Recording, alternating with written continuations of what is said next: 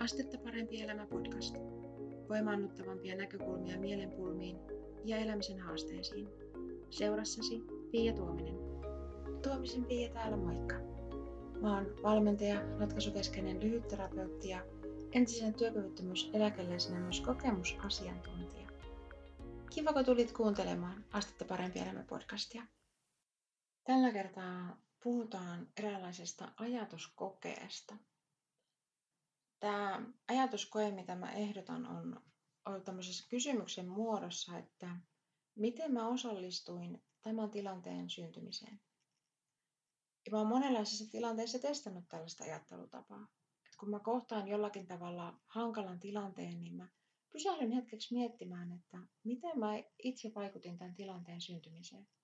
Miten mä ikään kuin osallistuin tai osallistun tämän hankaluuden luomiseen.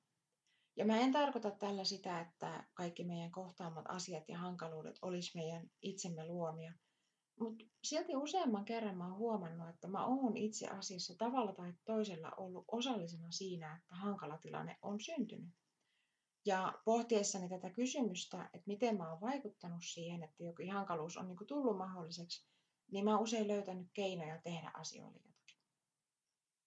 Pelkkä kylläpä tämä tuntuu hankalalta, ajatus ei ole edistänyt mun tilannetta, vaan mulle on ollut ratkaisevaa pysähtyä niin kuin tuumailemaan sitä mun tietynlaista omaa vastuuta siitä tilanteen syntymisestä.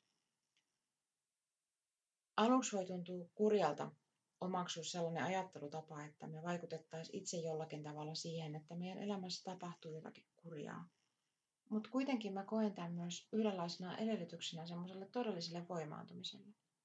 Koska jos me ei uskota, että meillä on mitään tekemistä sen kanssa, mitä meidän elämässä tapahtuu, niin me, miten me voitaisiin myöskään vaikuttaa asioihin.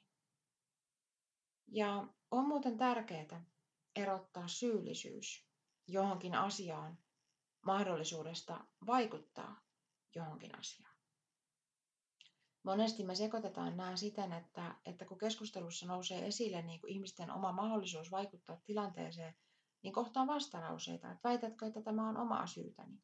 Ja siitä tässä ei ole kyse. Ja siis ylipäänsä syntipukkien etsiminen ei välttämättä ole hedelmällistä, vaikka se sinänsä niin kuin inhimillinen reagointitapa ehkä monissa tilanteissa onkin. Mä kerron esimerkkejä omasta elämästäni, jotta tämä hahmottuu sulle paremmin ja saat hyödynnettyä tämän omassa elämässäsi. Joku aika sitten mulla oli elämässäni ihminen, jonka kanssa tavattua, niin mä olin tapaamisten jälkeen ihan loppu. Musta tuntuu, että loppupäivän mä keräsin energiaani takaisin. Ja sanottakoon vielä lisäksi, että tämä oli niin kuin vapaa-ajan ihmissuuden niin sanotusti, eli ei liittynyt työasioihin oikeastaan millään tavalla. Kun mä pysähdyin miettimään, että millä tavalla mä vaikutan tämän tilanteen syntymiseen, että miten mä ikään kuin luon tämän, niin mä tajusin, että mä en itse asiassa itse ollut tämän henkilön osalta asettanut riittäviä rajoja. Mä en ollut kertonut hänelle, että mitkä asiat on mulle ok ja mitkä ei. Ja tämä rajojen asettaminen ihmissuhteissa on hyvä asia ja voi suojella monelta mielipahalta. Ja asetettua ne nämä rajat mä huomasin, että mun oli helpompi olla, kun mä tapasin tätä henkilöä. Enkä mä ollut samalla tavalla väsynyt kuin aikaisemmin. Resonoiko joku tässä, kun sä ajattelet sun omaa elämää? Missä ihmissuhteissa sun olisi hyvä olla tarkempi rajoistasi? Ja miten sä voisit osoittaa muille ihmisille, että missä sun rajat menee? Muutamia muita esimerkkejä päivittäisiin tapoihin liittyen.